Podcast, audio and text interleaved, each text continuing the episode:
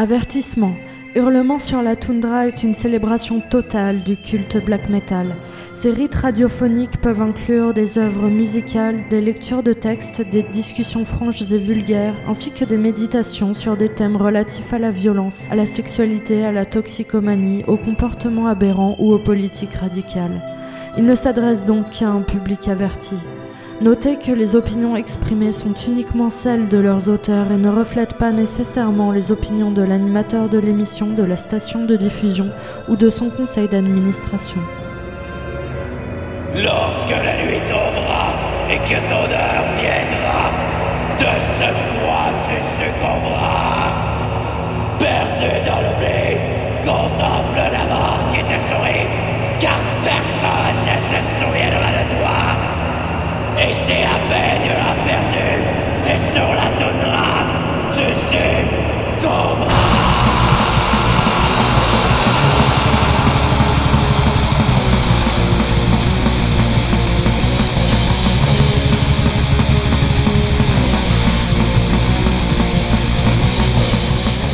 Salutations à vous, congrégation du grand chaos embrasé Et bienvenue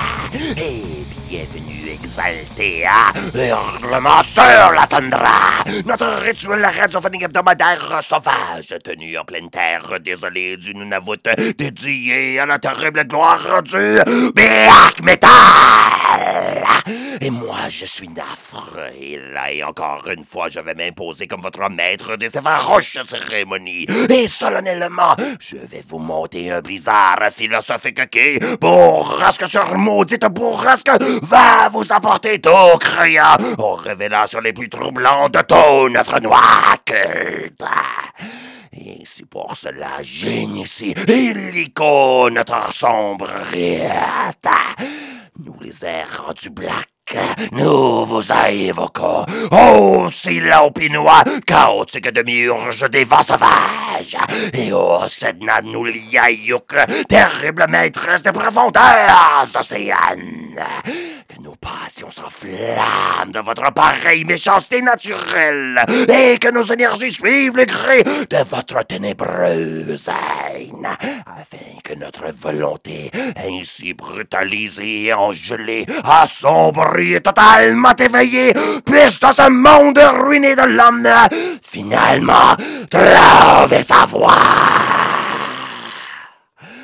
Vous m'avez bien fulgureusement entendu sur ces ondes radiophoniques nunavoutoises de la toundra noire et froide. Avons-nous ici un espace sacré?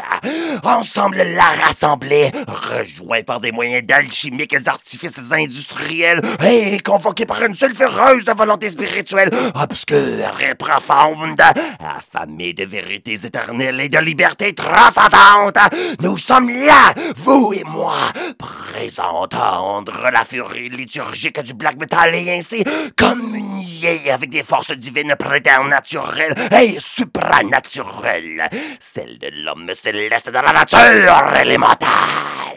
Et dans ce vaillant mais terrifiant travail, oh, j'invoque ainsi régulièrement, oui, les terribles déités inuits de la tempête et de la mer, de la chasse de la magie, et des bêtes et des pierres, étant ici en intimité complète et totale, de chair et de cœur et de sang, avec nos féroces énergies Mais me voyant également partisan de cette tradition métallique black et d'inspiration nordique, et étant moi-même fils de Wallet et de fier sonorement, et habitant une région autrefois nommée Helluland, où, je vous le jure, les fantômes d'explorateurs vikingir hantent toujours ces austères fjords, il y a aussi un autre panthéon qui m'interpelle, celui des Norses. Ils sont présents dans mon paysage et dans ma mémoire ancestrale, comme ils le sont dans le black. Cela est évident. Et j'en ai fait amplement référence et révérence au fil des ans ici. J'ai particulièrement directement évoqué le Allfather, Othin, terrible dieu de la guerre, de la mort, de l'écriture et de la sagesse sacrée.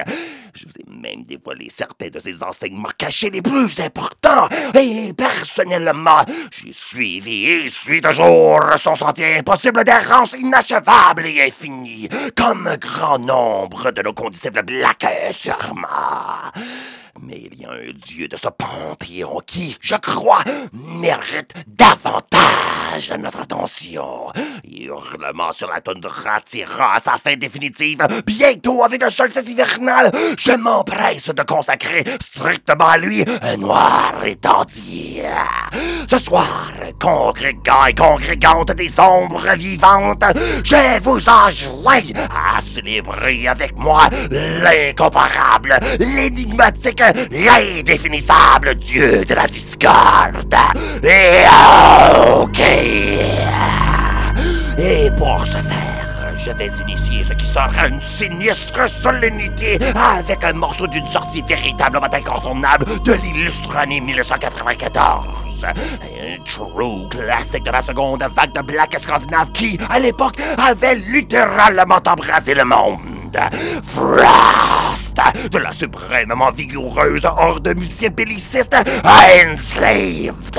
évidemment, pour nous et pour l'occasion, ce sera la pièce inspirée et nommée d'après le dieu indocile, or d'un nom selon des variantes norvégiennes, Loke.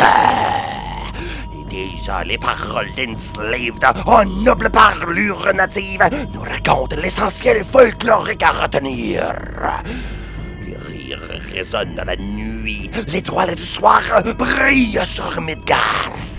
Le mal se mêle à l'obscurité et l'ennemi du cosmos ordonné apparaît. Tac ne pleure pas de grosses larmes pour la perte du beau fils du soleil. Mais la jument dans les bois se soumet pour regagner les faveurs de son père adoptif. Le saumon glisse dans la chute d'eau. L'aigle navigue avec le vent. Le marteau gémit dans le crâne du Jotun. Le sous-sol fait jaillir le feu. Rire, tromperie, beauté et mépris. Le vieux dieu nordique protecteur et le chef des Jotun. Yoka, le fils de Farbauti, père du mensonge, né de la terre, non lié par les lois. Voici cadavres, l'eau qui glorifié par la gueule les griffes de Enslaved.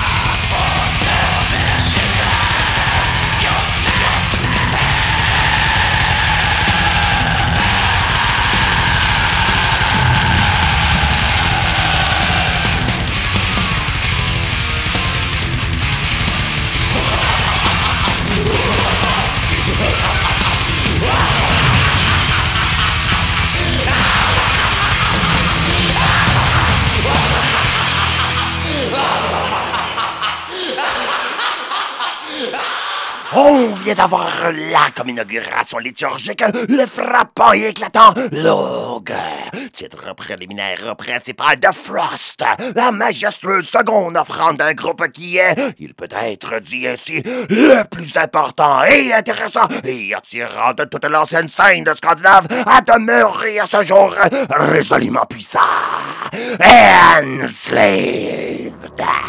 C'est un bon coup pour recommencer, mais je continue. Il me vient alors la tâche, avant de vous tirer vers de profonds mystères et vous ensevelir sous mes lourdes réflexions à moi, à vous étaler le fondamental en ce qui concerne ce dieu nommé Loki, et de vous le présenter dans toute son éclatante splendeur. Dans les textes traditionnels islandais de la Edda poétique et de la Edda en prose de Snorri Sturluson, est dépeint surtout comme un large intrigant qui ne se soucie guère qu'autre chose que de plaisir superficiel et de prime abord de sa propre survie à lui. Et on se rappelle le Loki principalement en ce sens en raison de ses gestes. Car tour à tour, au travers des divers épisodes, il est tantôt enjoué, tantôt malicieux, tantôt serviable. Mais il est presque toujours singulièrement irrévérencieux. Et étonnamment, pour une tradition d'époque ancienne, nihiliste au sens moderne du mot au contraire de ce que certains peut-être pensent, il ne ment pas. Seulement, il évoque directement une vérité que les dieux ne veulent pas s'avouer. Le Lokasena, ou en français, la querelle de Loki, de multiples exemples de cela. Il s'agit d'une sélection de l'état poétique dans lequel est racontée une session de flyting, c'est-à-dire un concours d'insultes échangées entre deux parties, souvent sous forme de vers. Dans ce cas, c'est Loki qui lance des insultes aux dieux, les accusant entre autres de manquer de morale, soit du point de vue des règlements sexuels établis, soit de pratiquer le sévir, une tradition ésotérique réservée aux femmes, ou soit d'être simplement bassement biaisé. C'est pas carrément paresseux. Par exemple, même carrément à Odin d'être une tapette, comme on dit en bon québécois. Qui lui avait lancé ce discours reçu. On raconte avec des sorts à l'île Samsi une fois, tu as travaillé comme des sorcières avec des charmes. Et sous l'apparence d'une d'elles, tu es allé parmi les hommes. Comment t'es féminin ton âme doit paraître. Oh, de telles allégations de Loki, qui ne sont pas très sérieuses à première vue, ont tout de même un certain poids selon les coutumes vikings de l'époque. Au niveau mythologique, les péchés qui sont révélés par Loki pour autant provoquent leur indignation et plus significativement celle de Thor. Et ensemble, enfin, Dieu et Clétor, ils l'enchaînent, geste qui aboutira ultimement, fatalement, à causer le Ragnarok, la fin des dieux et du monde, comme l'a été prophétisé dans le poème Voluspa. Clés-là nous induiraient à n'en conclure que Loki est non pas un dieu, mais un diable. Oh, mais il y en a plus au sens mythique de Loki, bien au-delà de toute la superficialité de ses représentations. Tout particulièrement, est totalement ambiguë. Cela les contes recueillis l'ont bien documenté. Et dans les plusieurs, euh, nous rencontrons Loki agissant souvent à l'encontre non seulement des attentes de la société, mais aussi de ce que nous pourrions appeler, selon le vernaculaire, les lois de la nature. Remarquablement, écoutez-moi, Loki est la mère, oui, la mère de Sleipnir, le cheval chamanique de Odin, auquel Loki a donné naissance après s'être transformé en jument et avoir courtisé les talons Svaldilfari, comme nous en informe la légende de la fortification d'Asgard. Et justement, sa capacité à tester de la métamorphose en saumon, en phoque, en mouche, en famine entre autres, cette qualité indéfinissable qui lui est intrinsèque. Moralement il est tout aussi ambivalent. Écoutez, un merveilleux exemple de cela et de transformation corporelle est retrouvé dans le conte L'enlèvement d'Ethan. Il est raconté comment Loki, par sa témérité, serait retrouvé entre les mains d'un géant furieux, Diazi, qui menaça de le tuer s'il n'apportait pas la belle déesse Ethan. Pour sauver sa vie, bien sûr, la lui apportant cette divinité gardienne de pommes de la jeunesse. Mais il se retrouva alors dans la position délicate de se voir être menacé par les dieux au lieu qui l'enjoignirent à sauver Ethan sous peine de mort. Loki acquiesça à leur réclamation en fonction du même motif de base. Et se changeant en faucon, il récupéra et ramena la déesse Asgard dans ses serres. Mais ce n'était pas fini là. Tiazi le poursuivit désespérément sous la forme d'un aigle. Ayant presque rattrapé Loki alors qu'il s'approchait de sa destination, les dieux allumèrent un feu autour du périmètre de forteresse et les flammes attrapèrent Tiazi et le brûlèrent à mort. Tandis qu'Ethan et Loki atteignirent eux, sains et saufs, le sanctuaire des dieux. Loki avait finalement fini par venir en aide aux dieux d'être acclamé un héros. Cela accidentellement, n'ayant que rectifié une calamité dont il fut lui-même responsable. Et c'est ça ce thème qui est répété avec des variations tantôt humoristiques, tantôt tragiques dans de nombreux contes. Ressortons finalement, c'est que ce même Loki peut alternativement aider les dieux et les géants. Toujours, par contre, il le fait en fonction de la ligne de conduite qui lui est, à ce moment-là, la plus attirante et la plus avantageuse. Mais rien qu'à lui, et seulement à lui. Il est un dieu rusé, fort probablement le plus rusé de tous. Nonobstant, semble créer bien des catastrophes, n'est-ce pas? Oh, quelle contradiction!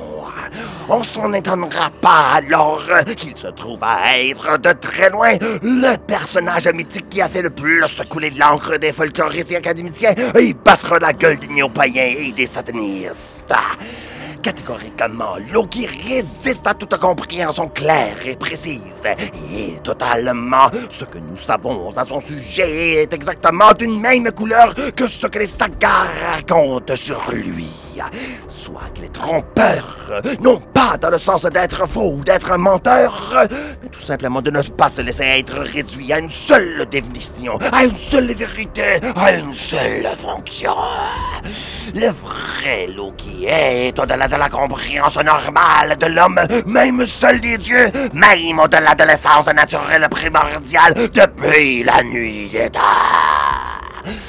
Pour en ajouter, malgré son titre nominal au sein des divinités principales, Loki occupe une position étrangement particulière. Laissez-moi vous expliquer.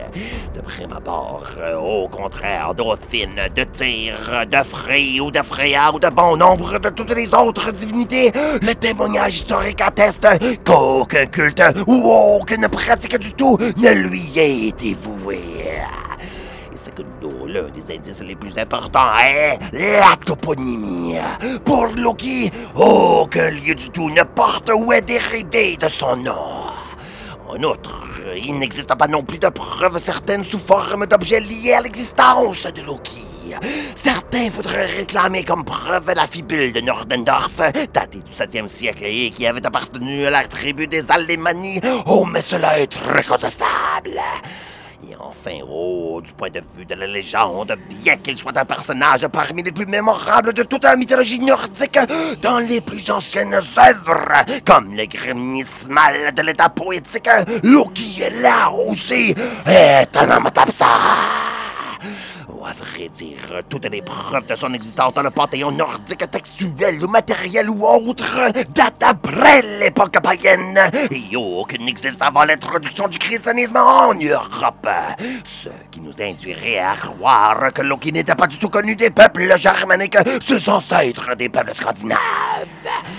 Pourtant, et malgré sa position difficile aux côtés des Aesir et des hommes, et malgré son amoralisme évidemment périlleux, Loki occupe un rôle central au sein de la mythologie scandinave, ayant participé à non moins de la création du légendaire marteau Mjolnir et pouvant tenir tête contre tous les dieux, mais surtout en contribuant à rien de moins que la destruction et la renaissance du Midgard, la terre du Alors, comment cela s'explique?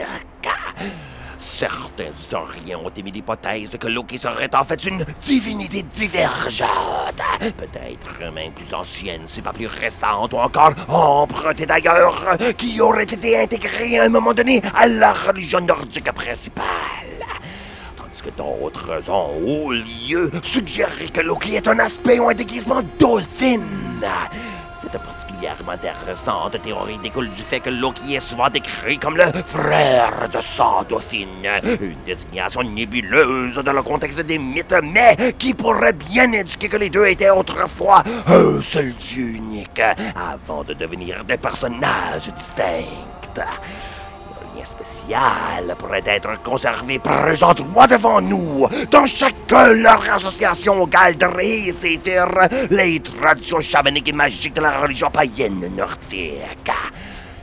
Ou pas, cette conjecture est plausible selon moi, puisque Woden et Loki sont tous deux, comme l'écrivain Thor et Wig l'a soulevé, des modèles mythologiques de magiciens masculins, autant au niveau de leur ambiguïté morale et sexuelle que de leur pratique sortilégieuse. Et encore plus fondamentalement qu'Othine, toutefois, l'ambiguïté de Loki est plus profondément prononcée et conséquente. Relations familiales et sa nature même en témoignent. D'une part, Loki n'est moitié homme, étant d'origine surnaturelle métissée, issu de cette race légendaire appelée Jötnar, ou encore Vursor, traduit souvent par géant, non pas en raison de la taille, mais à cause de la cruelle appétit et les pouvoirs de ses êtres poésie folklorique, on les associe clairement à l'autre, en relatant leur apparence à l'effrayant domaine de l'au-delà, le Jotunheimer. Ils sont pourtant les ennemis éternels jurés de tous les dieux asgardiens, les Sir et Vanir, et aussi des hommes.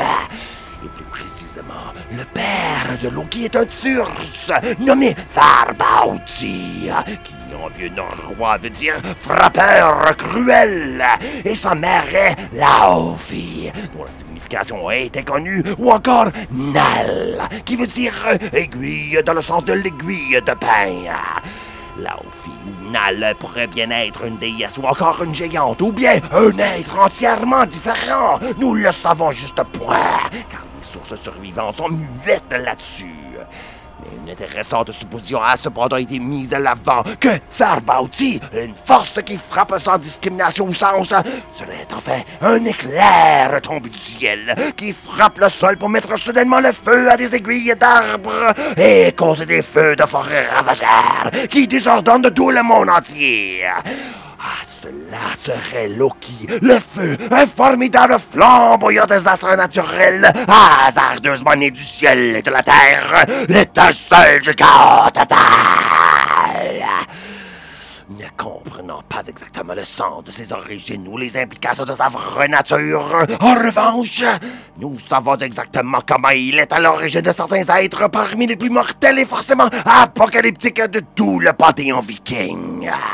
Par la géante Angerbotha, la messagère du malheur, c'est l'eau qui est le père de Hel, la déesse des enfers et psychopombe des personnes mortes de paille, soit ceux qui auraient succombé à une mort naturelle au lieu des guerrières.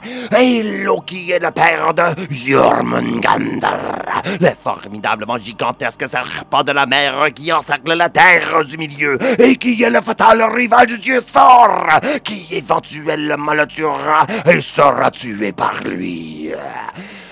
Et finalement, c'est Loki qui est le père de Fenris le prodigieusement colossal loup, dévorateur de la main de tir, rival et assassin éventuel d'Orphine, et agent destructeur au Ragnarok, qui avalera tout seul la lune entière l'eau qui sera lui-même héros de la destruction à cet événement-là.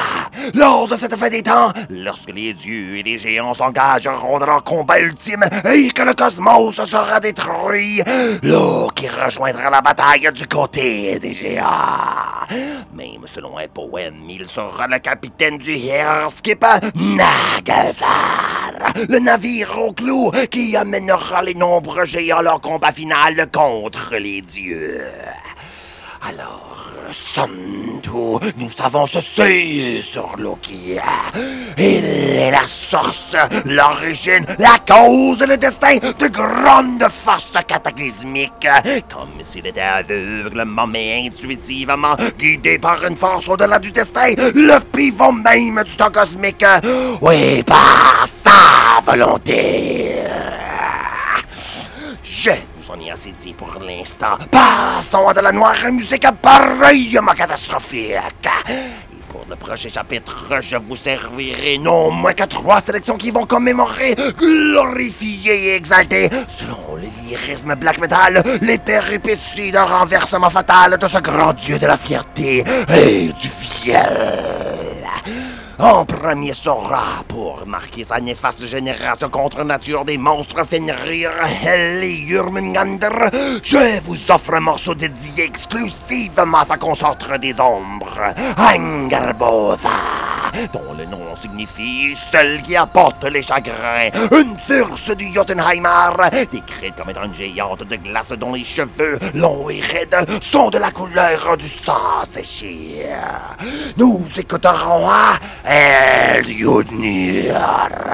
Celle-ci est une formation de Copenhague fondée en 2004 qui a fait paraître un premier album entièrement dédié à la géante et à sa progéniture, dont les paroles sont en vieil islandais et directement tirées du texte Gilfagening de Snorri Sturluson.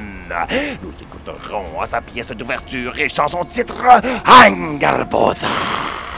Puis, un incontournable lorsqu'on discute de Loki, une composition inspirée de la mort de Balder, le fils de Dothin et de Frigg, dieu de la lumière, de la beauté, de la jeunesse et de l'amour, aimé de tous, l'eau qui était ardemment jaloux, malgré des prémonitions et des préventions tentées, grâce à un subterfuge et une l'eau qui lui causa sa mort, ce qui brusqua un énorme désarroi parmi les dieux, et Baldur fut envoyé dans le monde des morts, où Odin tenta d'argumenter son retour auprès de elle. Un stratagème que Loki voua à la faillite, tel que dévoilé dans Lokasena, ce qui précipita dans une première séquence d'événements qui mèneront à la fin du monde. Et pour nous raconter cet épisode crucial du Ragnarok, nous écouterons à de quoi du one-man band islandais Fortif, tiré de son deuxième album, Voluspa Part 2, The Arrival of Fenris, paru chez l'étiquette allemande No Colors Records en 2007. Ce sera naturellement Baldur's Murder. Et pour clore la première moitié du rite, nous aurons un dernier morceau qui soulignera de façon allégorique la puissance innée primordiale du dieu associé comme il est à l'élément du feu. Vénérons alors Loki comme cette explosion d'énergie divine émergeant soudainement de son long refoulement souterrain, comme un volcan en pleine déflagration, irrésistible et violent, impérieux dans son action et pas sa présence. Pour cela, je vous propose une sélection de l'œuvre du majestueux Vanum, cadre d'Ira de musiciens néo-mexicains new-yorkais reconnus pour leurs enflammantes parutions. Nous écouterons un titre de leur deuxième full-length sorti en 2019 chez Profound Lord Records. Sa chanson titre Ageless Fire. Oh yeah, congrégation du chaos générateur. Le mot de la création originelle l'importe peu. Plutôt, celui qui rapportera sur tous les autres, sur le monde entier, est véritablement le mot de la destruction, et son nom est...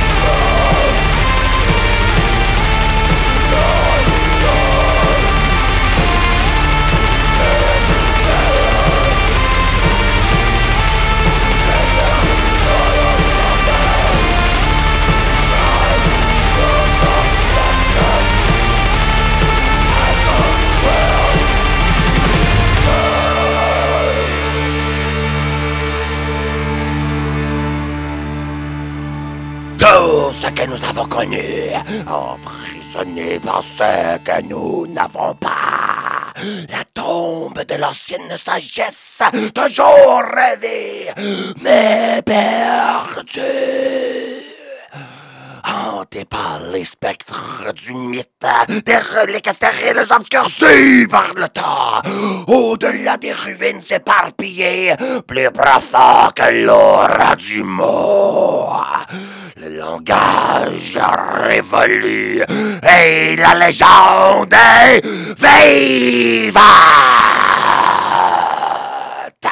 Avec ses sulfureuses paroles de Vanum. Cette brillante découverte éclatante hommage dédié au dieu Loki est bel et bien rendu au moment de l'intermission. Mais presque aussitôt, on va vous revenir pour reprendre le rituel, toujours ici, où nous voté sur ces ondes de station de radio communautaire, où vous entendrez nos hurlements, c'est la!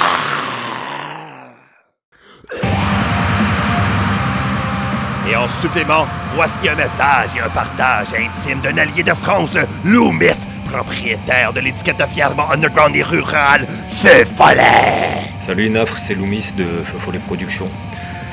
Tout d'abord, merci pour, euh, pour ton émission. Parce que, contrairement à certains, euh, je la survole pas. Je l'écoute, réécoute, réécoute, sans arrêt, en reprenant d'anciens, épisodes et tout ça. Bref, que du bonheur pour, euh, pour les blaqueux. Donc euh, voilà, Feu les Productions, bah, c'est un petit label français.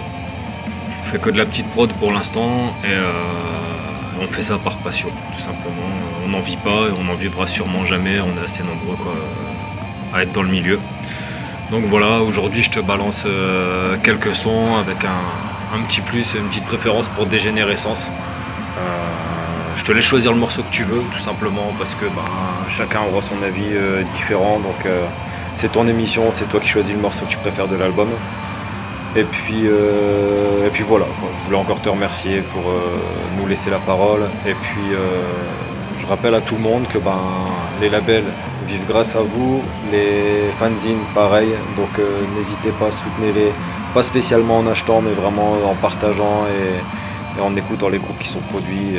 voilà quoi. Allez, à bientôt, ciao pour en entendre davantage ainsi que d'autres farouches et flamboyants de musique black de France, du Québec et d'ailleurs. Partez en quête de Feu Follet Productions. Le Feu Follet se manifeste sans prévenir, incontrôlable et prévisible. On ne sait d'où il vient ni vers qui il se rend, mais noirement éclatante et sa lumière est fatale sa rencontre.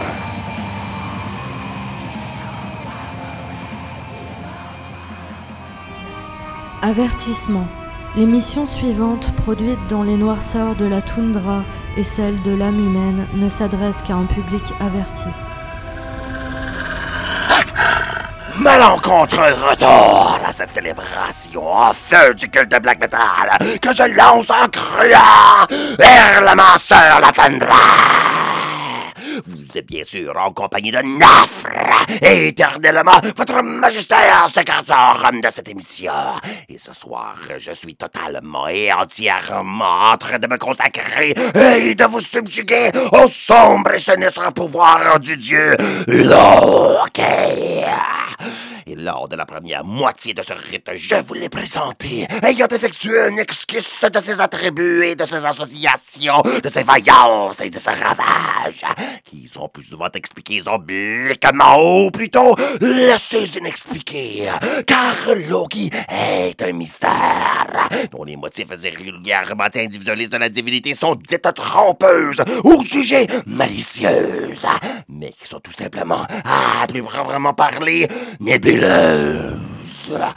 Et je vous ai aussi guidé vers une interprétation eschatologique et anticosmique de son rôle, vu que Loki occupe la fonction d'un catalyseur, et dans les mythes précipitant la destruction de ce monde, mais aussi son renouvellement. Vraiment, Loki est une impulsion existentielle qui se manifeste contre l'univers dans ses choix impulsifs et ses arguments outrageux.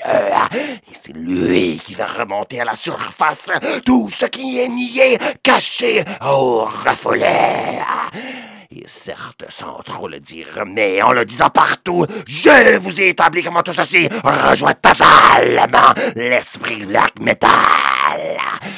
Et maintenant, je vais y aller droit au cœur brûlant de la chose, et même à l'essentiel de mon acte dévotionnel, ici au macabre micro et sur ces ondes radio rendues odieuses. Pour une ombrageuse faction directement associée au culte black, voyez-vous, l'eau qui est plus qu'une divinité mythique et élément isolé d'un panthéon primitif antique. Il est un dieu, un dieu vrai et vivant. Et dans le cadre de leur pratique croyance païenne, non seulement reconstruite, mais déconstruite et reconstituée pour se taire de notre Ragnarok contemporain, l'eau qui est explicitement évoquée et louangée. Est particulièrement vrai pour la Fursatro, confession antinomique développée par le maître musicien et magicien Shamat, loup solitaire du projet Black Archie émérite suédois du nom de Arcanum, maintenant très passé. Et lui, ne vit ses jours que de sa plume sous le nom de Vexior et Écorto. Dans son impressionnant Gulvegar Book, An Investigation of Gulveg in Old Norse Mythology and Her Anti-Cosmic Nexus, publié en 2010, Shamati alias Vexior nous présente une impressionnante théorie sur Loki par rapport à une mystérieuse sorcière du nom de Gulveg. Je vous explique en premier tout cela pour vous mettre en contexte. Gulveig n'apparaît qu'uniquement une seule fois dans l'état poétique, plus précisément dans le poème Voluspa ou Prophétie de la vulva. Ceci au moment précédent le récit de la guerre entre les vieux dieux et les nouveaux, soit les Vanir et les Aesir. Une vulva, c'est-à-dire une voyante nommée Rem. Une volva, c'est-à-dire une voyante nommée, se rappelle de la visite au dieu d'une prénommée Gulvig, dont le nom signifie ivresse de l'or. Et elle dit, je cite, je me souviens de la guerre, la première du monde, quand les dieux, armés de lances, ont frappé Gulvig. Brûlé dans le hall dehors, c'est-à-dire Dauphine. Trois fois brûlé et trois fois nié, souvent et encore, mais toujours elle vit. Ils nommèrent celle qui cherchait leur maison Haïf, la sorcière aux yeux larges, à la sagesse magique. Elle ensorcelait les esprits qui étaient par sa magie. Oh, elle était une joie que pour les mauvaises femmes. Et ailleurs, dans une section surnommée Inilulioth, habituellement considérée comme faisant partie de l'Eda Poetica, on en apprend plus long, mais ombrageusement. On y lit qui engendré le loup avec Angerbotha, mais il a engendré Sleipnir avec Svaldifaria. Un monstre semblait le plus mortel à Tatos, qui est né du frère de Belaist. Et l'eau qui a mangé le cœur un peu brûlé, il trouva à moitié brûlé la pierre de vie de cette femme. Et avec l'enfant de la femme, l'opte fut bientôt, et de là parmi les hommes, vers tous les monstres. Écoutez-moi, ce récit nous montre qu'un être féminin maléfique, il qu'on a, a été brûlé, mais que les flammes n'ont pas réussi à détruire la semence de vie dans sa nature. Et son cœur n'avait pas été brûlé de part en part, ni réduit en cendres. Il n'était qu'à moitié brûlé, et dans cet état, il avait été rejeté avec les autres restes de la femme incinérée. Il a dans ses cendres l'eau qui trouva et avala le cœur. Ce cœur à moitié brûlé qui contenait l'âme de la femme maléfique. Et son influence sur Loki, après qu'il l'avait avalé, était plus remarquables. Et avant même qu'il n'enfante Sleipnir avec le cheval géant Svalfilfari, le cœur de cette sorcière développa le féminin en lui. Et elle, qui est évidemment Gulvig, oui, mais aussi Angerbotha, l'a fécondé avec les intentions maléfiques de son cœur. Et comme il fut trois fois percé, Loki parallèlement donna naissance trois fois à trois monstres. Fenrir, Jormungandr. Et là-dessus, dans un moment de brillance, Vexior commente ceci. Les vieilles sagas nordiques nous racontent comment ce double pouvoir simultané, dynamique et destructeur de Gulvig et Loki est émergé du chaos et qu'il a pris forme et pénétré le cosmos en tant que deux puissances étrangères et inconnues. Chacun a infiltré les mondes sans être détectés et ont été chacun reconnus comme des dieux. Loki avait été appelé As et Gulvig a été supposé venir de la race des Vanir. Oh, ces deux géants turciens étaient capables de se transformer, même en essence, de la sorte que les plus sages des dieux ne pouvaient pas les reconnaître comme des envahisseurs, soit des races antagonistes de Him, Thursar et de Muspelzinir. Ils devaient être des êtres supérieurs à toutes les puissances des mondes cosmiques. En effet, comme Gulvig, Loki était un métamorphe unique. Et tous deux connaissaient l'art exceptionnel de se transformer à la fois selon sa manifestation et sa nature. Ils étaient également de très fins observateurs du caractère des autres. Et ils s'en servaient avec vivacité d'esprit pour les désavantager. L'esprit, la méchanceté et la rancune sans fond se sont réunis dans la nature de Loki. Quelque chose qu'il partage avec Gulvig, ainsi qu'avec l'aspect furcien démonisé qui apporte le mal et la vexation, la moquerie et la frustration parmi les dieux et les déesses, ainsi que chez les humains de Mythgarth. Même si en apparence, Loki est considéré comme un indicateur de troubles à l'allure de bouffon, il plante des graines dévastatrices dans les âmes ignorantes des sires, sans qu'ils s'en rendent compte. Il s'y révèle son intelligence supérieure à tous. Même Othin, le soi-disant omniscient, est profondément trompé dès le premier jour par son mystérieux frère de sang Et en tant que père et mère de Jormungandr, Fenrir et Hel, Loki et Gulveig représentent la véritable incarnation de tout ce qui sous-tend l'essence même des forces cosmiques de Ragnarok, soit les émanations et le courant de chaos antinomique, vu bien sûr selon une perspective chaognostique. Crois que Gulvig et Loki doivent être les représentations absolues du pouvoir féminin et masculin à causal qui émane du Niflheimer vers le Muspelheimer.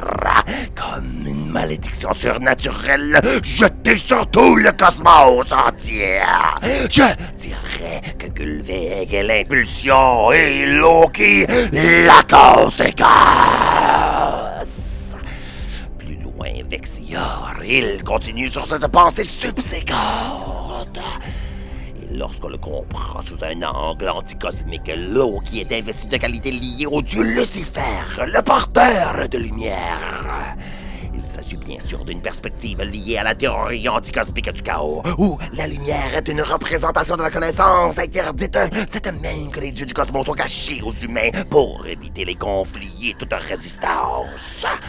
Cette connaissance, appelée gnose, elle est la sagesse du chaos, et la compréhension et l'éveil à elle mènent à l'évolution et à la force.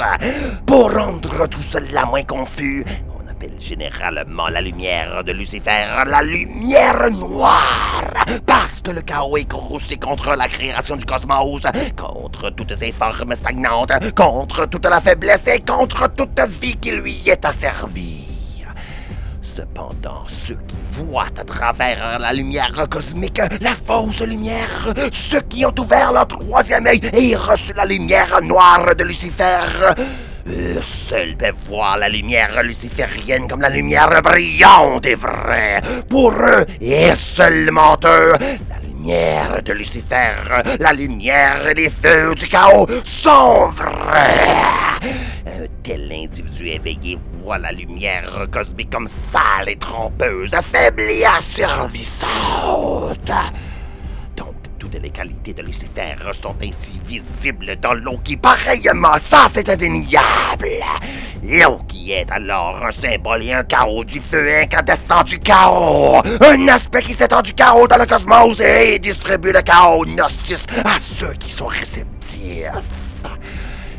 Comme Lucifer, brûle avec les feux noirs des formes toutes illusives du chaos, et à travers cela, il apporte tout ce qui est au-delà, c'est-à-dire l'essence du chaos dans la lumière.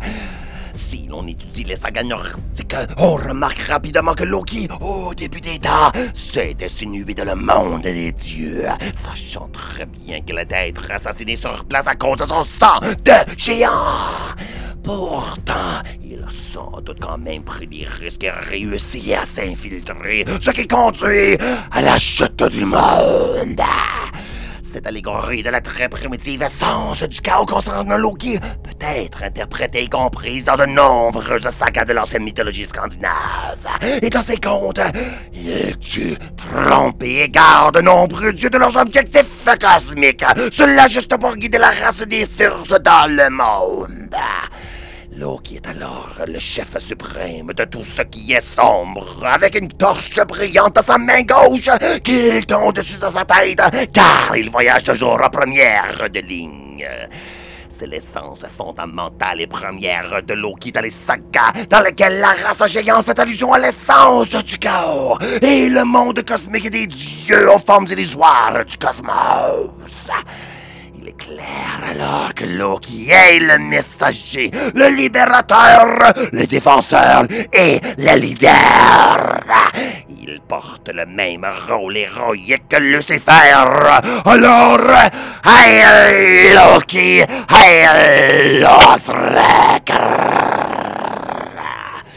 Et maintenant les cadavres, pour louanger cette nature supérieure, roman prodigieuse et renversante, nous allons commettre en notre mémoire ce moment clé de notre noire dévotion, soit celui de la communion infâme de Loki et sa dévoration du cœur de la sorcière Gulvig. Réellement, le charbonneux point d'origine de la Fiosatru, mais encore plus l'expression allégorique la plus parfaite du black metal spiritualisé.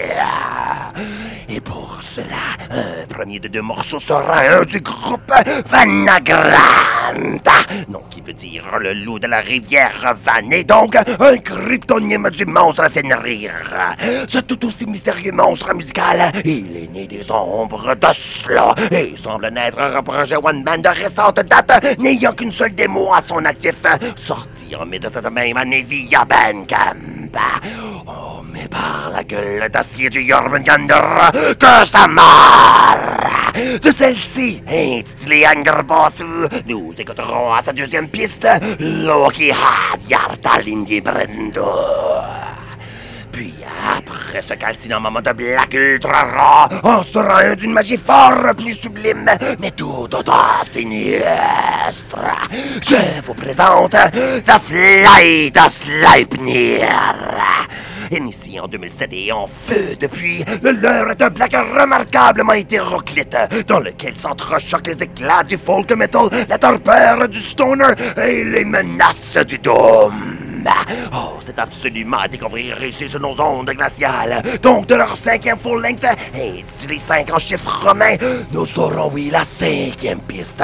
Cette resplendissante dédiée à la sorcière maléfiquement dorée, Gulvig. Que l'incinération du cœur cosmique débute et que par les flammes du black metal et les dents de notre volonté soit libéré le vrai pouvoir de Loki.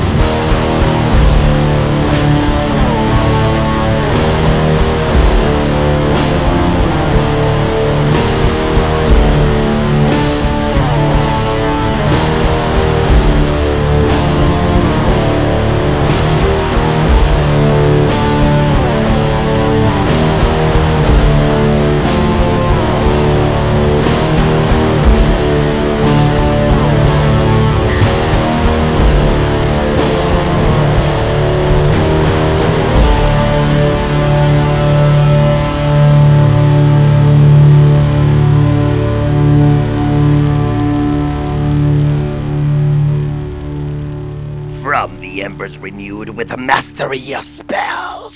Thrice burnt and thrice reborn, this witch you cannot burn. When the embers fade, mothers caught in her gaze, winds of the end time swell, begin the pilgrimage to hell. Ces brûlantes paroles sont celles de la pièce encore fumante que nous venons là d'entendre. Gulvig, c'est toujours surprenant, toujours envoûtant, The Flight of Sleipnir. Et avant cela, nous avons subi l'incinérante invocation de l'amertume métaphysique du dieu furciel Loki, grâce au sorcier nommé du projet Vanagranda, qui nous a frappé avec le morceau Loki Lindi Brendo. C'est au chapitre concluant que nous sommes là rendus les cadavres. Et comme toute chose tire à sa fin, cet épisode de cette émission, mais aussi ce monde entier, je vais terminer le rite avec la légende de l'emprisonnement de Loki, à laquelle j'ai fait référence à quelques moments plus tôt, et événement qui va précipiter le terrible Ragnarok sinistrement prédit. Déjà, nous l'avons bien appris.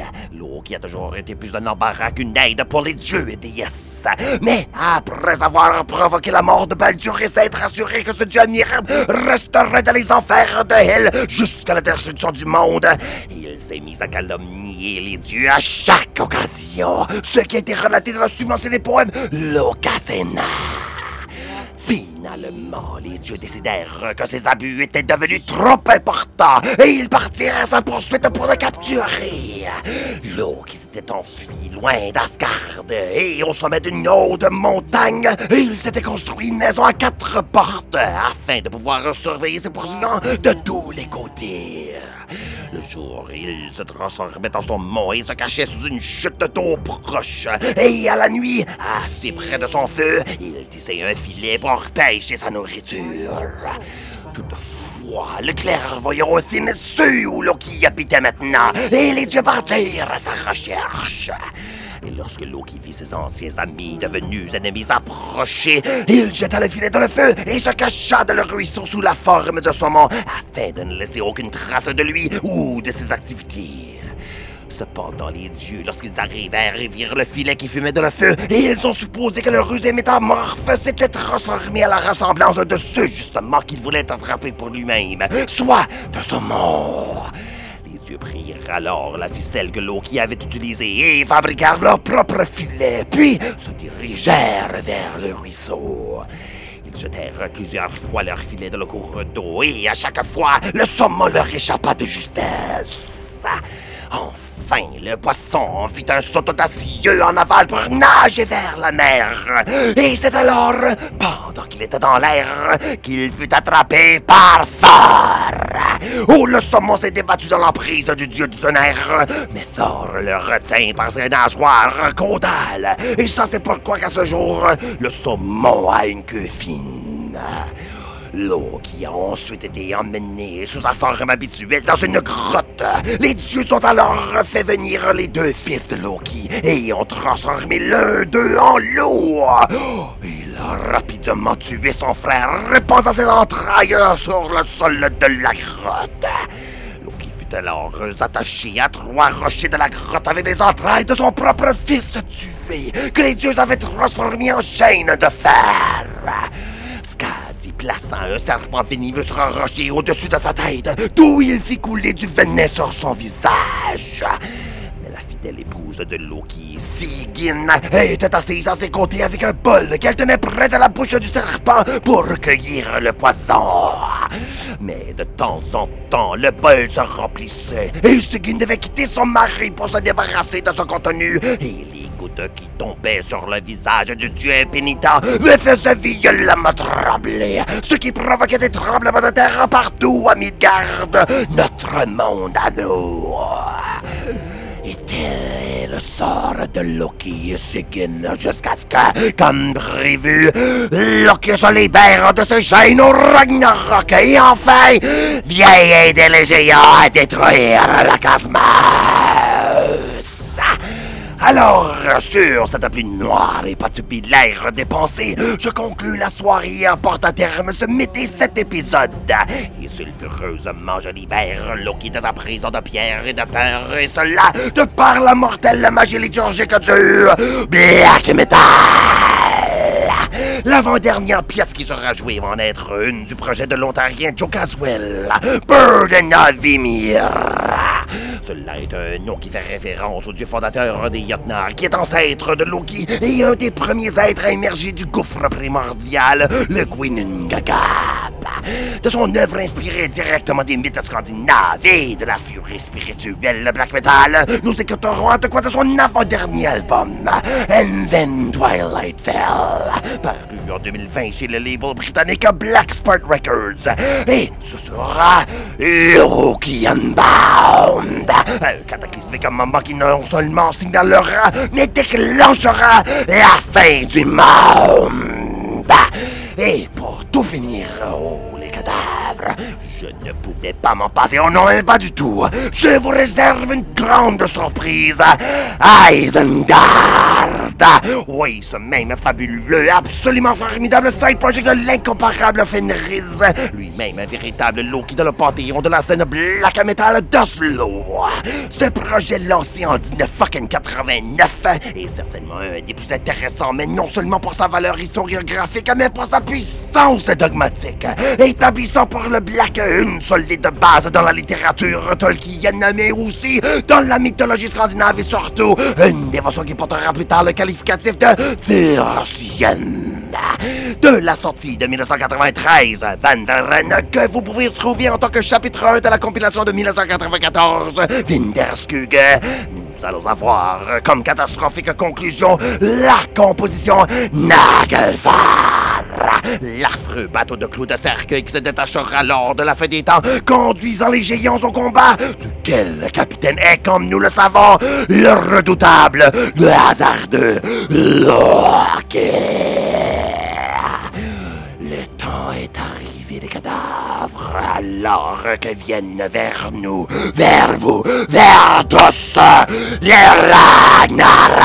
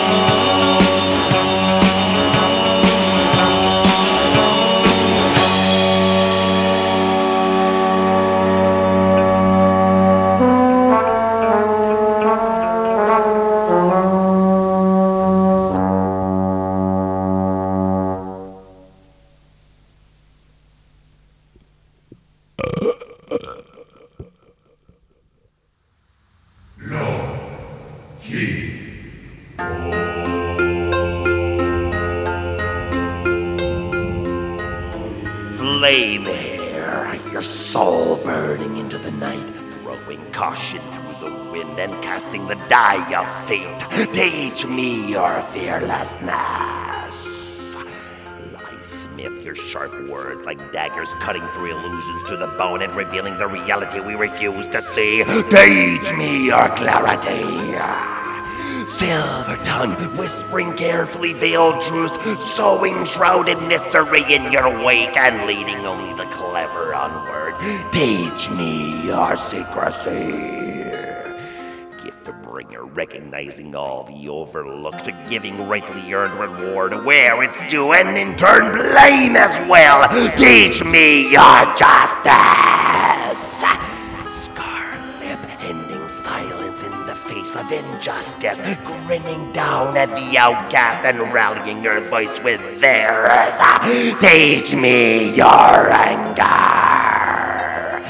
Painholder, accepting your punishment, embracing the consequences of your deeds, and taking the fall of those who are weaker. Teach me your resilience. World harbinger of chaos, spitting fire upon the stagnant and carving the spear of change. Teach me your courage. Cruel striker, slanderer of the gods, burning the inefficient and stale, revealing the potential in the ashes. Oh, teach me your inside. Throwing your mischievous grin about and casting laughter into the darkness where before there was only despair. Oh, teach me your joy. Shape changer, manipulator of all walks of life, confidently adapting to every situation, commanding the strength of any form. Teach me your cunning. Hearth fire, warmth of my heart. Your arms are a sanctuary where none is found. Light and life of the home I can always return to. Teach me your nurturing. Sky trigger every truth to your wild heart, letting none even try to contain your spirit. As free as the sky itself. Oh, your passion. Hail Loki and thank you, my God, for everything you bring to my life. I adore you, sir.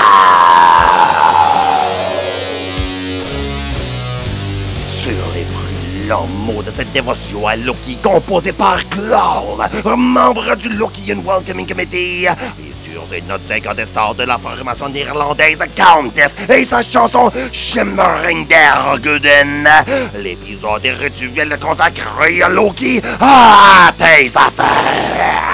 Je vous laisse, mais en vous assurant que l'interminable quête qui est nôtre reprendra pour un prochain rituel, lors duquel nous découvrirons davantage les terreurs sacrées de notre ombrage territoire musical. Là, venez errer sur la page Facebook d'Hurlement, où sont affichés les playlists et les épisodes ainsi que les nouveautés podcasts. Et de même passer sur le site web de CFRT.ca ainsi que sur les grandes plateformes de podcasting.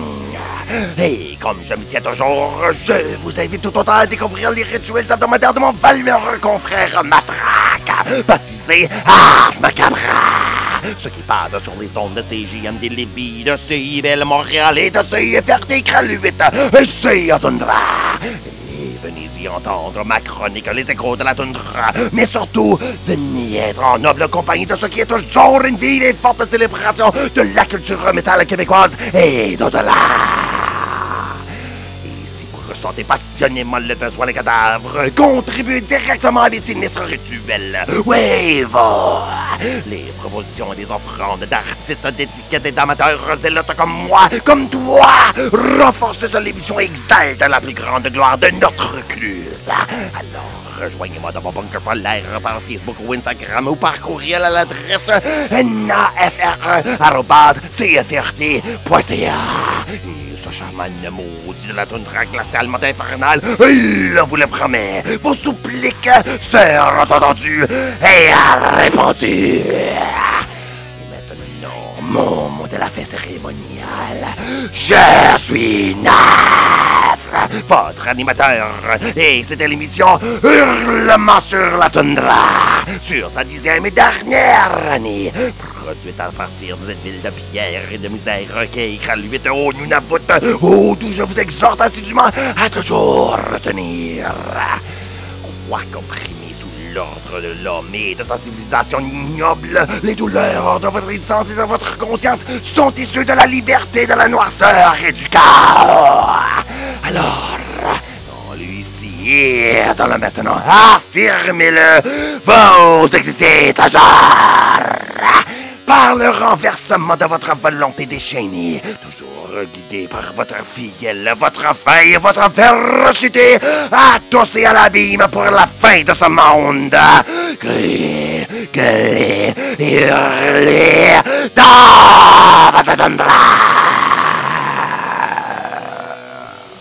Hurlement sur la toundra est un produit franco-nunavummiu de Nafré de la toundra avec la gracieuse collaboration de CFRT FM 107.3 Iqaluit Nunavut.